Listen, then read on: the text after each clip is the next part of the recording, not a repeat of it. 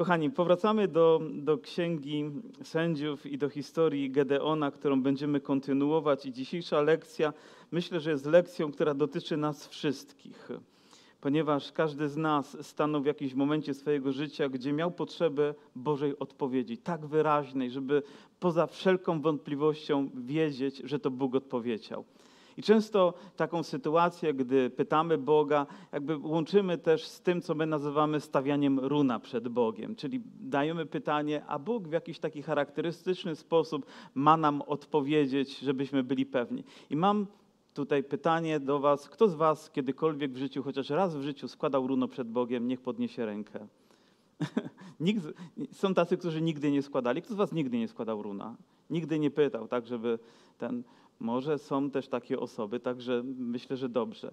Pytanie, czy historia, którą będziemy dzisiaj rozpatrywać i którą będziemy czytać, jest tym samym, co my czasami czynimy przed Bogiem, ponieważ w tym, co chcemy czynić, chcemy też być biblijni. Chcemy, żeby to nie wynikało tylko z naszej emocjonalności albo dostosowania tej historii do naszej potrzeb, ale żeby prawda, która tam jest zawarta, mogła być zastosowana w naszym życiu, więc muszą być spełnione pewne biblijne podstawy, które będą dawały nam taką, na, taką gwarancję. Ale nim do tego dojdziemy, chciałbym, żebyśmy zwrócili uwagę na moment, w którym jest Gedeon. No to doszliśmy do tego miejsca, gdzie Gedeon burzy pomnik który czcił Baala, gdzie zostały składane ofiary Baalowi, gdzie na podwórku swojego ojca ścina też suba szery i z tego drewna nawet robi podpałkę na, na ołtarzu, który tam później powstał i ten ołtarz już był dla Boga. I kiedy dzieją się tak dobre rzeczy, kiedy my podejmujemy tak święte decyzje dla Boga, to wydawałoby się, że teraz będzie tylko lepiej i lepiej i lepiej. Ale gdy czytam historię Gedeona, to dowiaduję się, że w tym momencie, gdy już było tak dobrze, to stało się tak trudno. I oto czytamy od wiersza e, kolejnego. Wtedy zebrali się razem wszyscy Midianczycy, Amalekici i ludzie ze wschodu, przeprawili się i rozłożyli się obozem w dolinie Jezreel. Widzicie to, co ja widzę w tej historii, że kiedy my uświęcamy się dla Boga, to wróg robi wszystko, żeby to stłamsić w naszym życiu. Czyż tak nie jest?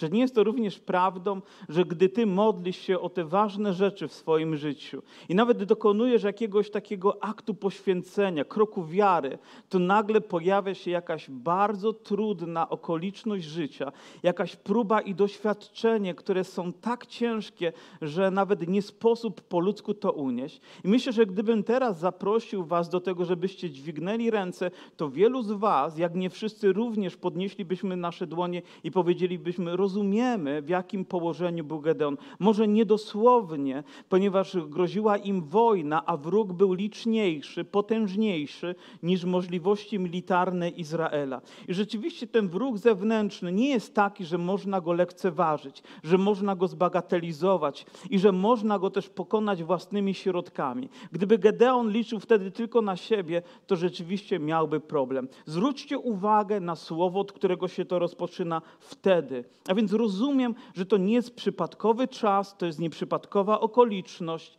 ale również musimy rozumieć, że Bóg nad wszystkim czuwa. I teraz, kiedy jesteśmy doświadczani, możemy być poddawani próbie, możemy być naciskani przez różne okoliczności, to właśnie teraz musimy też wiedzieć, że Bóg jest razem z nami. I to, co dzieje się jako kolejna rzecz, to, to fragment kolejny, który mówi tak, lecz Gedeona, i o tym mówi wiersz 34, lecz Gedeona. Zobaczcie, wtedy, lecz, a więc mamy tutaj Bożą odpowiedź na tą sytuację. Lecz Gedeona ogarnął duch pański, tak iż zadał w trąbę i skrzyknęło się wokół niego potomstwo Abiezera. I oto widzimy, że ta sytuacja, która wydarza się w życiu Gedeona, nie jest nagrodą za to, co uczynił, ale jest jakby zadatkiem na to, co Bóg chce teraz uczynić przez Gedeona. My czasami myślimy, że dochodzimy do miejsca i teraz oczekujemy, Panie Boże, no to Ty wynagrodzisz. Więc tak jak powiedzmy uczniowie doszli do górnej izby, mamy górną izbę, doszli do tego wyjątkowego miejsca, stanęli tam w modlitwie i przyszedł Duch Święty i napełnił ich. I mówią, o to jest nagroda za trzy lata intensywnej służby dla Pana. Nie, to nie była nagroda za to, co czynili wtedy z Panem, ale to był zadatek na to, co teraz Bóg będzie czynił przez nich. I myślę, że ta prawda również powinna dotyczyć nas. Jeżeli kiedykolwiek my jako Kościół potrzebowaliśmy pełni mocy i autorytetu Boga, autorytetu Ducha Świętego, to teraz jest ten czas. To jest Boża odpowiedź, którą Bóg chce dać z nieba na potrzeby Kościoła, bo sytuacje przerastają nas, bo okoliczności są trudniejsze niż nasze możliwości, ale one nigdy nie przerosną naszego Boga. I tak jak Duch Święty ogarnął Gedeona, tak wierzę, Bóg chce wypełnić i ogarnąć każdego z nas, każdego wierzącego. Że to nie jest zaproszenie tylko dla indywidualnie wybranych wierzących, dla jednego, dwóch, dwunastu, ale tak jak czytamy w pierwszym kościele, Paweł chciał się upewnić, że oni nie tylko uwierzyli, jak to było w Efezie, ale wszyscy też zostali ochrzczeni i napełnieni Duchem Świętym, bo zdawał sobie sprawę, że jeżeli wypuści ich i pójdą o własnych siłach, to wcześniej czy później odniosą też bardzo bolesną porażkę. I kiedy człowiek coś próbuje robić dla Boga bez Boga, dla Boga bez Jego mocy i bez Jego autorytetu, to wcześniej czy później taka sytuacja wiąże się z katastrofą, która będzie miała bardzo złe skutki dla naszego osobistego życia. A więc potrzebujemy mieć tą pewność, tą świadomość, że Duch Święty przyobleka nas, napełnia nas. I nic prostszego, jak otworzyć swoje serce jeszcze raz. Chcę powiedzieć tak, masz się rozprawić ze swoim starym życiem. Tak, Słowo Boże wzywa nas do tego, żebyśmy pokutowali, żebyśmy się upamiętali, ale to nie jest nagroda, to jest dar.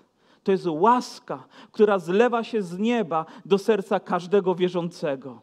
Jeżeli będziesz za chwilę staczać bój, to musisz stanąć w tym boju świadomym tego, że Bóg jest razem z tobą. Oto ogarnął go duch. Gdybyśmy tą samą sytuację próbowali jakby przenieść w czasie, wtedy, gdy Gedeon jeszcze nie rozumiał woli Boga, gdy nie był gotowy, a tylko emocjonalnie oburzony na wrogów i próbował zadąć w róg czy w trąbę i próbował zwołać ludzi i próbował to, toczyć walkę. Jak myślicie, jak skończyłaby się ta historia? Właśnie tak, jak mówiłem, czymś złym, wielką porażką, wielkim rozczarowaniem i trudnościami. Ale jeżeli toczymy bój, tak jak zostaliśmy do niego powołani, przygotowani, to wierzę, że będziemy zwycięzcami. Wierzę, że wrogowie będą musieli ustąpić, bo kiedy przychodzi Duch Święty, to przychodzi autorytet.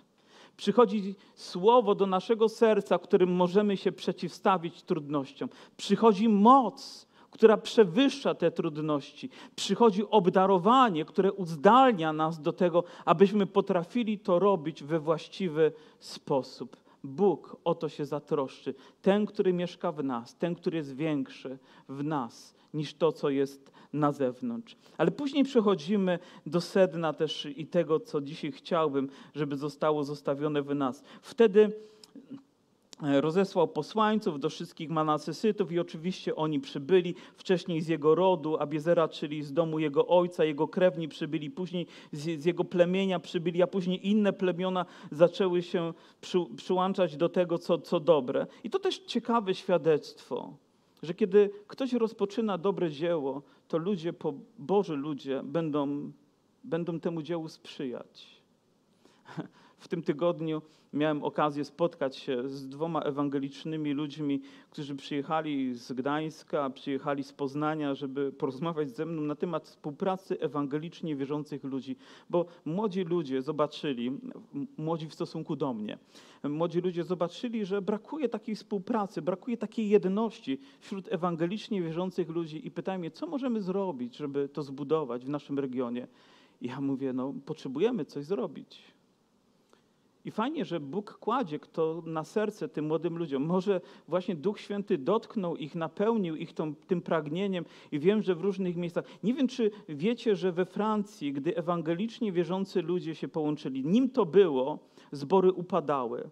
Zbory były zamykane, ale kiedy ludzie różnych denominacji, różnych ewangelicznych wyznań zaczęli się łączyć ze sobą i robić coś razem, to teraz, o ile dobrze pamiętam, nie wiem czy dokładną liczbę zapamiętam, ale mówię, że co 12 dni w Wielkiej Brytanii i we Francji powstaje zbór. Czy to niezwykłe? A dlaczego? Ponieważ robią to razem, ponieważ robią to dla Bożej chwały, robią to w powołaniu. Nie liczy się tylko już to, co moje, ale liczy się to, co jest naszego Zbawcy. To, co będzie służyć Bożemu dziełu. I myślę, że taką postawę my, ewangelicznie wierzący ludzie, powinniśmy przyjąć. Nie my jesteśmy najważniejsi, ale Jezus, Jego dzieło, które będzie wykonywane. Nie moje ambicje, nie moje jakieś uzurpujące sobie prawo do tego, żeby być znanym, cenionym, lubianym, ale to, co będzie służyć Bożej chwale. Ja muszę wyjść poza obóz i nawet jestem gotowy znosić pohańbienie, by On był we właściwy sposób wywyższony. A więc widzimy to wtedy i znowu zobaczcie, pojawia się słowo wtedy. Czytamy o tym, pojawiły się problemy, ale wtedy, gdy Duch Święty go ogarnął, wtedy pojawiły się, wtedy też rzekł Gedeon do Boga. Zaczyna z nim rozmawiać, zaczyna modlić się, zaczyna szukać Bożej woli. Ale jak to jest z nami? Powiem, gdy dochodzimy do takiego miejsca, gdzie widzimy, że Bóg nas spotkał, Bóg jakby powołał nas, Bóg objawił się w takiej mocy, uczyniliśmy coś dla Boga, Bóg ogarnął nas, a my wciąż mamy jakieś wątpliwości wciąż gdzieś do końca nie mamy tej pewności, że jednak jesteśmy właściwymi osobami, że damy sobie radę, że może to bardziej z nas niż z Boga. I znowu pewnie gdybym spytał, kto z was przez taką dolinę wątpliwości przychodził, to znowu pewnie e, las rąk by się, gdybyśmy byli szczerzy przed Bogiem i przed sobą, pojawił, ponieważ tacy jesteśmy, prawda, że tak? Dać wam dowód na to. Wszyscy znamy, szanujemy i cenimy postać, jaką był Jan Chrzciciel. Prawda, że tak? Ponieważ to był zacny, pobożny człowiek. On został napełniony Duchem Świętym, gdzie ktoś pamięta? Na nabożeństwie w Dąbrowie Górniczej. Aleluja. Gdzieś w łonie matki. To jest właściwa odpowiedź. A więc tak wcześnie, jak to tylko było możliwe, już Duch Święty, tak jak Gedeona, przygotował go do tego, co ma czynić dla Bożej chwały. Ale gdy przyszedł moment, że został uwięziony, o, powiedział, teraz jestem gotowy oddać życie, ponieważ dochowałem biegu, dochowałem wiary. O, mój Zbawiciel już się pojawił. O, jestem teraz przygotowany. Wiecie, co robi? Zaprasza swoich uczniów i mówi: idźcie i spytajcie go, czy on jest tym, który miał przyjść. Czy to nie jest wątpliwość? Czy to nie jest pytanie, które wynika po prostu z takiej ludzkiej troski, potrzeby upewnienia się w tym, że rzeczywiście to jest to? Jan Chrzciciel, ten pobożny człowiek, ma w sobie, a więc każdy z nas może mieć pytania i uzyskać potrzebę odpowiedzi na to pytania. I Gedeon również miał pytania. Mówi, że Gedeon, jeżeli wybawisz e, moją ręką Izraela, jak obiecałeś, to ja rozłożę runo wełny na klepisko. Jeżeli rosa będzie tylko na runie, a cała ziemia wokoło pozostanie sucha, to będę wiedział, że wybawisz moją ręką Izraela, jak obiecałeś. A więc mówi, Panie Boże, dałeś mi obietnicę, a ja teraz chcę Twojej odpowiedzi w taki namacalny sposób. Wie, wiecie, czym było runo? Ktoś z Was wie? Jak owce się strzyże i ta wełna, która w zasadzie to, to ta sierść, która w tym momencie się pojawia, to gdyby wziąć taki kłębek, zbić jeden, to to jest runo po prostu to jeszcze nie jest wełna, ale już nie jest to na owcy. Po prostu cały taki zlepek tych włosów, które są na niej i umieszczone to zostało. Więc możecie sobie wyobrazić, że stawia to i oczekuje, że Pan Bóg w charakterystyczny sposób odpowiedź. Mówi, jeżeli mm, cała ziemia wokoło pozostanie sucha, a to będzie mokre, to znakiem tego, że ty odpowiedziałeś. Bo jeżeli rosa spada, to spadłaby na wszystko, prawda? Również i na to runo. Następnego dnia on wstał, wziął to runo, wycisnął, a tu cała, cała czasza, cała czara się napełniła wodą, a ziemia wokoło była sucha. O, Boże, odpowiedziałeś. Aleluja. Ja więc idę i walczę dla Ciebie. Kto z Was by tak zrobił? A Gedeon mówi, ale Panie, mówię, jeśli pozwolisz, to jeszcze raz zapytam. Ja wam powiem, Bóg jest święty w swojej cierpliwości. Naprawdę jest święty nie tylko do Gedeona, ale do każdego z nas. Jeszcze raz, Panie, jakby mówi, ale tak oczywiście właściwą postawą to robi, żeby nie obrazić Boga. Jeszcze raz. Wiecie, Jan uzyskał odpowiedź. Jan posłał swoich uczniów, Jan usłyszał odpowiedź Jezusa, który mówi, a teraz idźcie powiedzcie Janowi, oto ślepi widzą, chromi chodzą, ubogim zwiastowana jest Ewangelia. Powiedzcie mu to. A więc dostał znak. Gdyby on jeszcze widział ten znak, który nam jest dany, że Jezus umarł, że Jezus zmartwychwstał, że On żyje, to pewnie wątpliwości były rozwiane, ale do tego może za chwileczkę dojdziemy. Oto w tym momencie. Mówi jeszcze raz, poddaje Boga próbom. To samo, tylko odwrotnie. Teraz wszystko wokoło ma być mokre, tylko runo ma być suche. Jakby nie budzić już cienia wątpliwości, że Bóg odpowiedział. I inna historia, też biblijna historia, dotycząca życia znanej postaci, cenionej jak apostoł Piotr. No kto z nas nie chciałby się wzorować na Piotrze?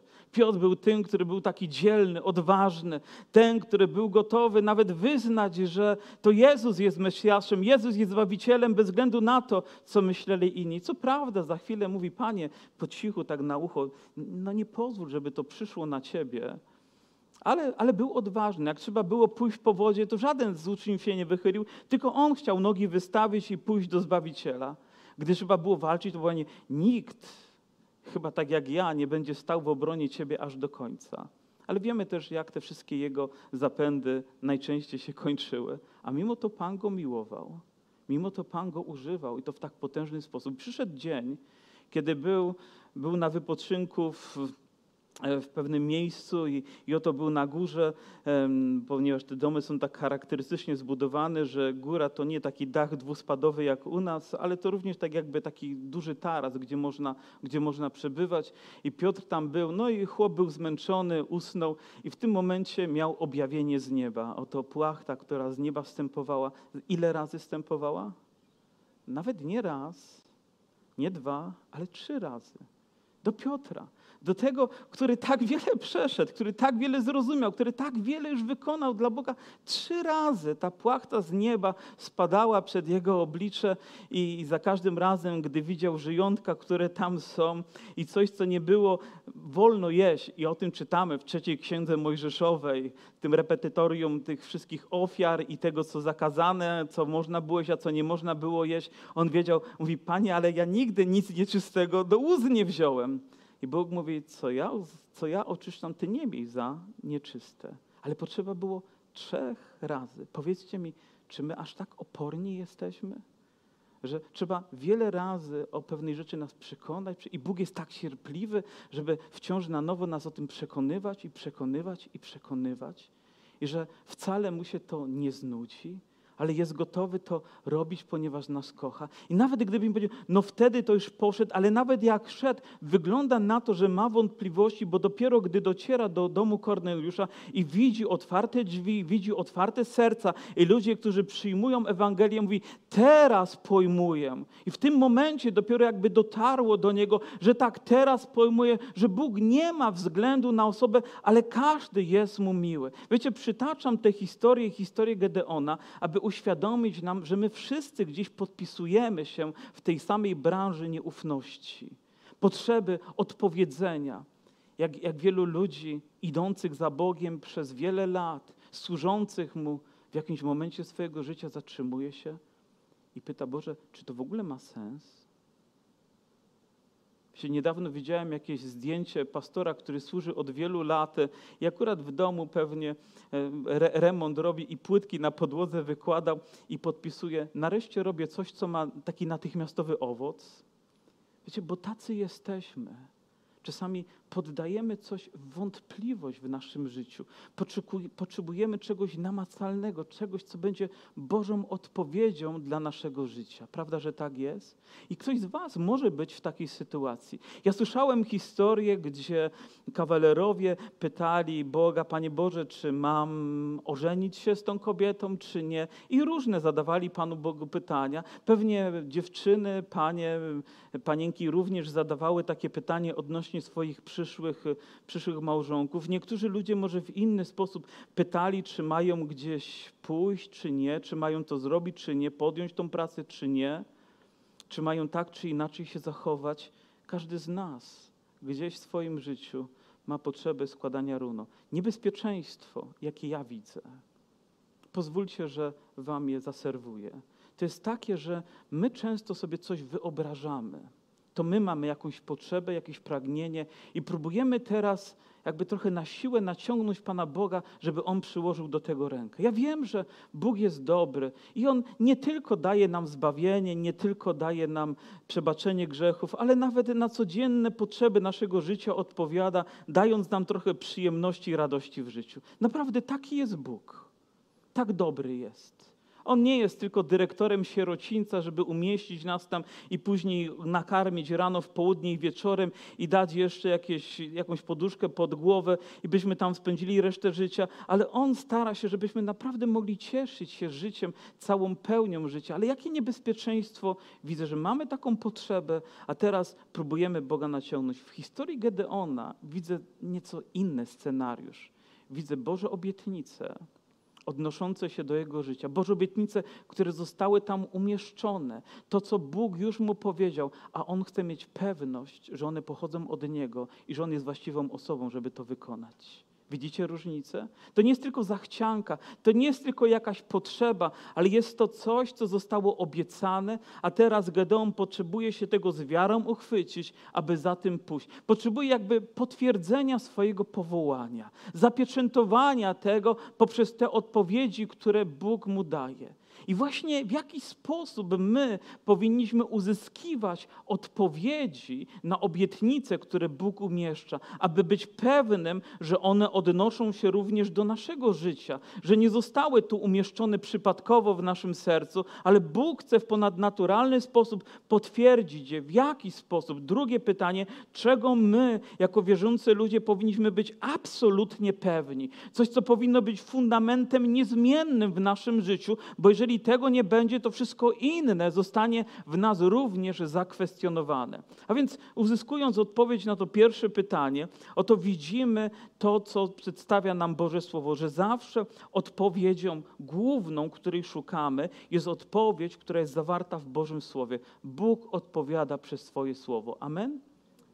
Jeżeli nie znajdziesz tam odpowiedzi, ona jest gdzieś tam ukryta, schowana, może tylko dla ciebie. Może ten jeden wiersz nie przemówił do setki, do tysiąca tego dnia, ale przemawia właśnie do Twojego serca, bo jest odpowiedzią na Twoje indywidualne potrzeby. Bóg wie, w jakim momencie jesteś, i On czasami mówi idź, a czasami mówi stój, czasami mówi rób, a czasami mówi nie rób tego, i to słowo się tam pojawi. Ono będzie pracować w, twoje, w Twoim życiu. Bóg da wyraźną odpowiedź. Jeżeli nie, to każda inna będzie wątpliwością. Drugą rzeczą, którą potrzebujemy, to kogoś, kto przyjdzie i nam potwierdzi. Zobaczcie, Gedeon potrzebował potwierdzenia i więc składał to runo. Ktoś, kto przyjdzie i powie z zewnątrz, ktoś, kto może nas nawet nie zna tak dobrze, a może nas zna i modli się o nas, ale nie zna tej sytuacji i potrzeby w sercu, ale odpowiada na to, o co my się modlimy, ponieważ Bóg tą rzecz wcześniej nam obiecał. I mówi tak, masz przyłożyć do tego rękę, tak, masz się w to zaangażować, tak, masz to uczynić, ponieważ to jest moją wolą. I ta osoba, nie znając tej sytuacji, może powiedzieć, rzeczywiście tak jest. Kiedyś czytałem książkę na temat daru proroctwa i, i tam był użyty przykład, jak mm, ten brat usługiwał, który był też tym darem obdarzony i na nabożeństwie oto po prostu gdzieś w przednim rzędzie siedziało małżeństwo. On ich nie znał, oni przyjechali po prostu na ten wykład, na to nabożeństwo, a, a więc kiedy się modlił, Bóg wyraźnie powiedział do jego serca, że ma podejść do tych ludzi i ma powiedzieć: tak, jedźcie. Nic więcej. Wiecie, no ta, taka dziwna odpowiedź wydaje się ni stąd, ni zowąd, nagle jakieś zdanie, a my mamy pójść powiedzieć, ale Bóg zna kontekst. Bóg wie, o co my się modlimy, więc oni się w tym momencie rozpłakali, padli niemal na kolana, drżącymi rękami zaczęli Boga wywyższać, wznosząc je w górę. Wiecie dlaczego? Bo oni przyszli z takim pytaniem: czy mamy jechać dla Ciebie na misję do Europy, czy nie? Z jednym pytaniem. A Bóg powiedział: tak, jedźcie. Czy potrzebujemy czegoś więcej? I być może po drodze jeszcze inne, ale oni się modlili, oni dostali obietnicę, oni dostali to z Bożego Słowa, że mają iść i czynić uczniami na całym świecie, w każdym narodzie, dla Bożej chwały ludzi. Dostali to, zostali to, dostało to pragnienie umieszczone w ich sercu, a teraz zostało potwierdzone. Ale Bóg w inny sposób, ktoś się o ciebie modli, wyjdziesz na środek i zacznie modlić się o coś, z czym ty nie wychodziłeś, ale coś, co jest głębszą potrzebą, niż ty miałeś odwagę się przyznać. I zaczyna się o to modlić. Ponieważ Bóg zna Twoje serce, zna Twoje pragnienie i On odpowie. On potwierdzi to w ponadnaturalny sposób. Ja pamiętam, jak miałem gorące pragnienie, żeby służyć Jezusowi, żeby zwiastować Jego Ewangelię, żeby dzielić się z innymi ludźmi, ale jak człowiek mamy wątpliwości. Czasami powiemy kazanie i powiem, jesteśmy niemal zachęceni, może tylko my jesteśmy zachęceni za kazalnicą, niekoniecznie inni, ale fajnie mieć jakieś potwierdzenie, zwłaszcza gdy jest się młodym kaznodzieją, gdy potrzeba też takiej odpowiedzi ze strony ludzi. Pamiętam, jak pewnego dnia podszedł do mnie człowiek i, i, i po, po świadectwie, które złożyłem i zadał mi jedno pytanie. Mówi, pomyśl, czy ty czasami nie masz daru zwiastowania Ewangelii? Skąd on mógł wiedzieć, że ja o tym cały czas myślę? Że potrzebuję potwierdzenia tego w moim sercu. Później ktoś inny z podobną propozycją wyszedł i później jeszcze ktoś inny. A więc potrzebujemy czasami kilka razy usłyszeć tą samą rzecz, by stanąć w miejscu naszego powołania i powiedzieć, Panie, to jest to, co chcę czynić przez resztę mojego życia dla Ciebie. I Ty jesteś taką osobą, która potrzebowała, ale która też potrzebuje w tym momencie, może żeby pójść dalej, może żeby odnieść zwycięstwo, może wrogowie są silni. Tak, uwierzyłeś w Pana Jezusa, tak, oddałeś mu swoje życie, ale potrzebujesz potwierdzenia, że w tym momencie masz to robić. Obyś słuchał Boga, Jego obietnic, obyś był na tyle pokorny, by posłuchać odpowiedzi ludzi, którzy Cię kochają i troszczą się o Ciebie i chcą Ci coś powiedzieć. Kolejną rzeczą, która myślę jest, to takie wewnętrzne przekonanie, które Bóg daje, coś, co umieszcza w naszym sercu, co pochodzi z nieba, coś, co On czyni w ponadnaturalny sposób. I kolejna, równie ważna rzecz to okoliczności, które będą po prostu temu sprzyjać. Bóg jedne drzwi zamknie, My panikujemy, bo kolejne się nie otworzą, ale gdy tamte się domykają i słychać, jak już ten ząbek się zamyka, to kolejne drzwi się otwierają. Bóg nigdy się nie spóźni. Okoliczności życia będą również temu sprzyjać. Widzicie, kiedy rozpoczynaliśmy też tutaj tę służbę, ja to powtarzam czasami, ale dla mnie to jest świadectwo. Gdy wchodziłem do urzędu miasta i nie mieliśmy nic oprócz długów i małej kaplicy, która rzeczywiście była obciążona wielkim, wielkim deficytem finansowym, i nie była naszą własnością. I gdy szedłem, żeby rozpocząć ten bój o to, żeby uniknąć tego długu, żeby przejąć to na własność i zbudować nową kaplicę, tylko sięgnąłem do kieszeni i tam znalazłem kartkę z wierszem biblijnym, który mi powiedział: Dokądkolwiek pójdziesz, ja będę z Tobą, mówi Pan. Wiecie, że to mi wystarczyło, żeby z odwagą wejść do tego miejsca i powiedzieć: Boże, Ty tutaj jesteś razem ze mną. Nie ja będę walczyć, ale Ty będziesz walczyć. Ja wiem, że Urząd Miasta ma większą władzę, być może taką administracyjną niż ja, ale Ty jesteś ponad tym masz moc przychylić serca tych ludzi do tego dzieła. I rzeczywiście Bóg w taki ponadnaturalny sposób będzie poruszał się również w Twoim życiu. Będziesz widział Jego odpowiedzi niemal na niebie i na ziemi. Będziesz widział je przede wszystkim w Bożym Słowie. Będziesz odkrywał je w swoim sercu, aby pójść i zwyciężać. Ale pamiętaj, to nie jest tylko mrzonka, którą ty sobie wymyślasz, a teraz chcesz, żeby ona została spełniona, ale to jest Boża obietnica, na którą my szukamy Bożego potwierdzenia. To jest odpowiedź. Czego powinniśmy być pewni, co jest niezmiennie i ważną rzeczą dla nas, która nie może być poddana wątpliwość, której nie powinien nikt zachwiać. Najważniejszą rzeczą dla mnie i dla Ciebie, jako człowieka wierzącego, jest to, by wiedzieć, że jesteś zbawionym człowiekiem, że jesteś nowonarodzonym człowiekiem, że Jezus jest obecny w Twoim sercu że On Cię prowadzi każdego dnia.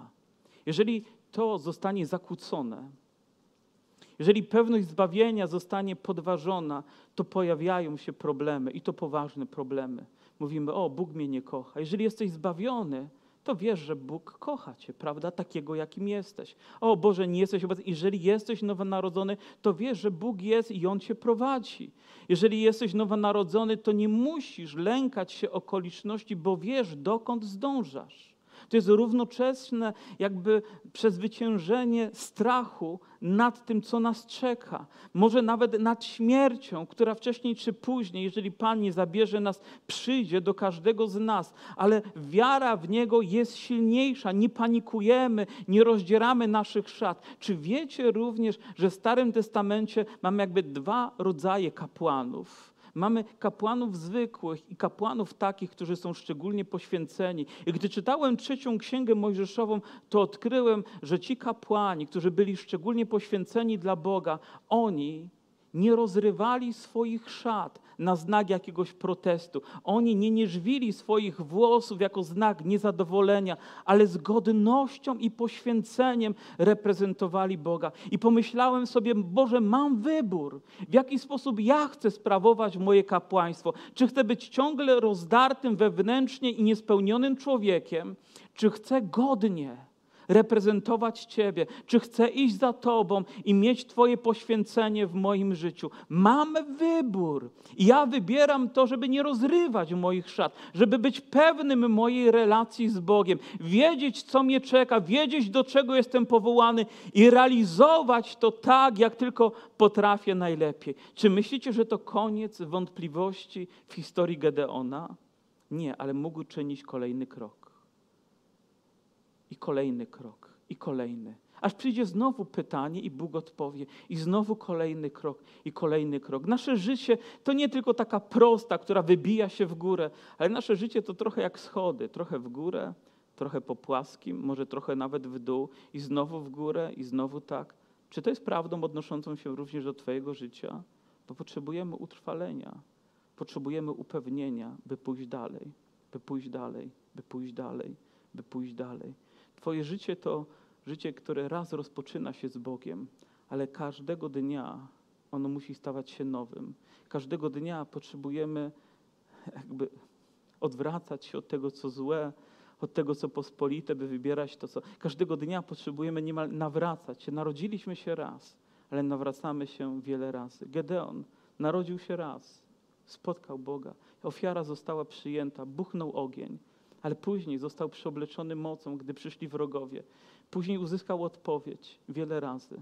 Postawa jego serca się zmieniała, a Bóg swojej łaskawości i miłości odpowiadał. Wszystko to było związane z tym, co Bóg obiecał, nie z tym, co człowiek obiecuje. Jeżeli On umieścił coś w swoim sercu, to nikt go nie zatrzyma. I pozwól Mu na to, by działał w Twoim sercu. Może doszłaś, może doszedłeś do tego miejsca, gdzie mówisz, Boże, potrzebuję odpowiedzi, potrzebuję. Ja nie wiem, czy dzisiaj ja poprzez to, co mówię, dam Ci. Może zacznij od tego, żeby uświadomić sobie, że masz relację z Bogiem i to jest może wystarczające.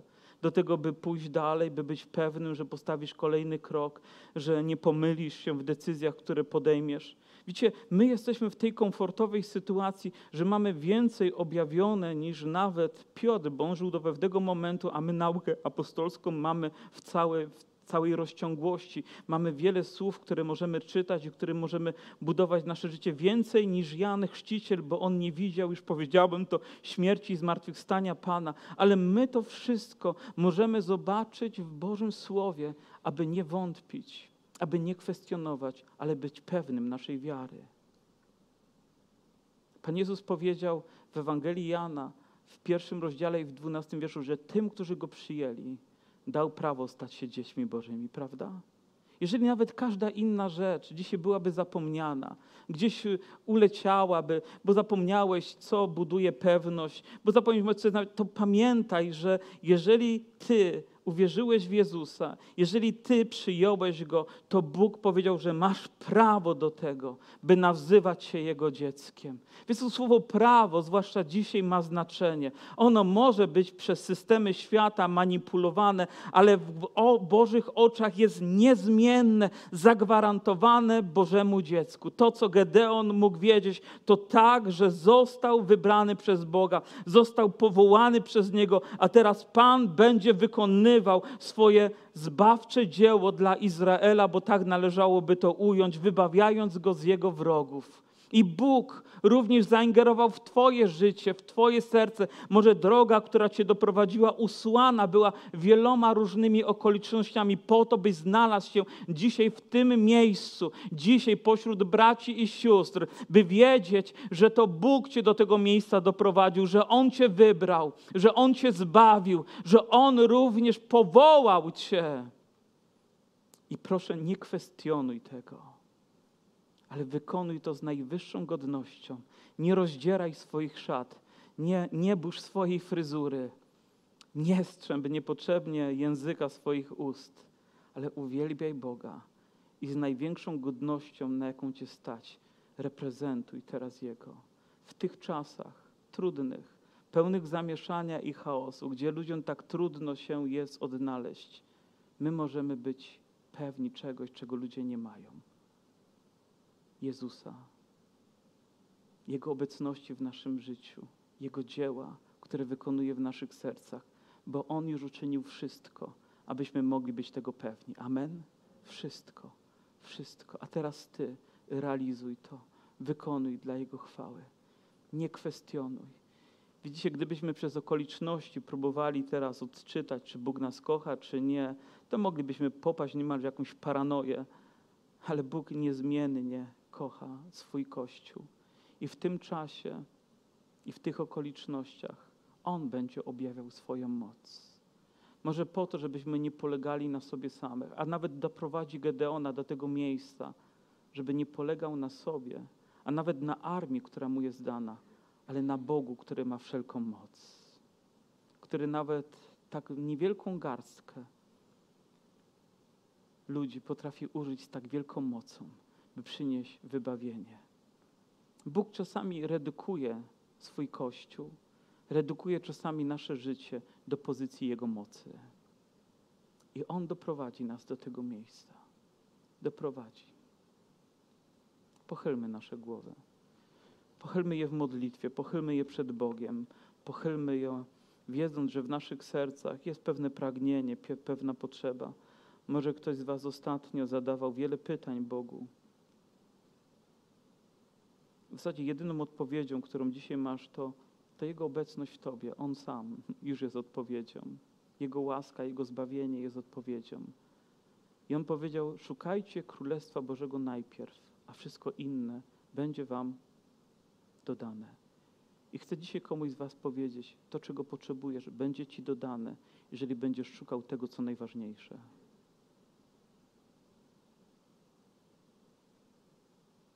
I masz również gwarancję, że nie pogubisz się w swoim życiu.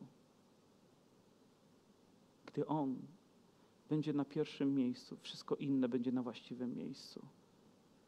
Może wiele lat temu Bóg dał Ci pragnienie i może nawet upłynęły już dekady, a Ty gdzieś popadłeś w rutynę dnia codziennego, ale Bóg chce na nowo to wzbudzić w Twoim sercu, by swoją córkę i swojego syna doprowadzić, swoje dziecko tam, gdzie On chce, byś był. Proszę, pozwól Mu na to. Pozwól Mu. Może ktoś z Was dzisiaj na tym miejscu i słuchających nas nie ma tego, co jest podstawą naszego życia, pewności, pewności zbawienia. A Pan Jezus powiedział przez Jana później, ale nie chcę, żebyście byli w niepewności. Nie chcę, żebyście wątpili co do zbawienia, ale mówi tym, którzy Go przyjęli, dał prawo stać się dziećmi Bożymi. Mówi, On, który odkupił nas, powiedział to, abyście wierząc w Niego, wiedzieli, że macie żywot wieczny. I chcę dzisiaj powiedzieć, wiedz, że masz żywot wieczny. Aleluja! Wiedz, że Duch Święty przyszedł, aby Cię napełnić i wiedz, że On dalej Cię poprowadzi w swojej łasce i w swojej miłości, abyś przyniósł Mu chwałę, abyś zrealizował swoje powołanie. Dzisiaj może to nabożeństwo było runem, przez które Bóg chciał odpowiedzieć do Twojego serca, upewnić Twoje życie. I On chce Tobie powiedzieć: Tak, moje dziecko, wstań i idź dalej. Powstańmy. Aleluja. Aleluja.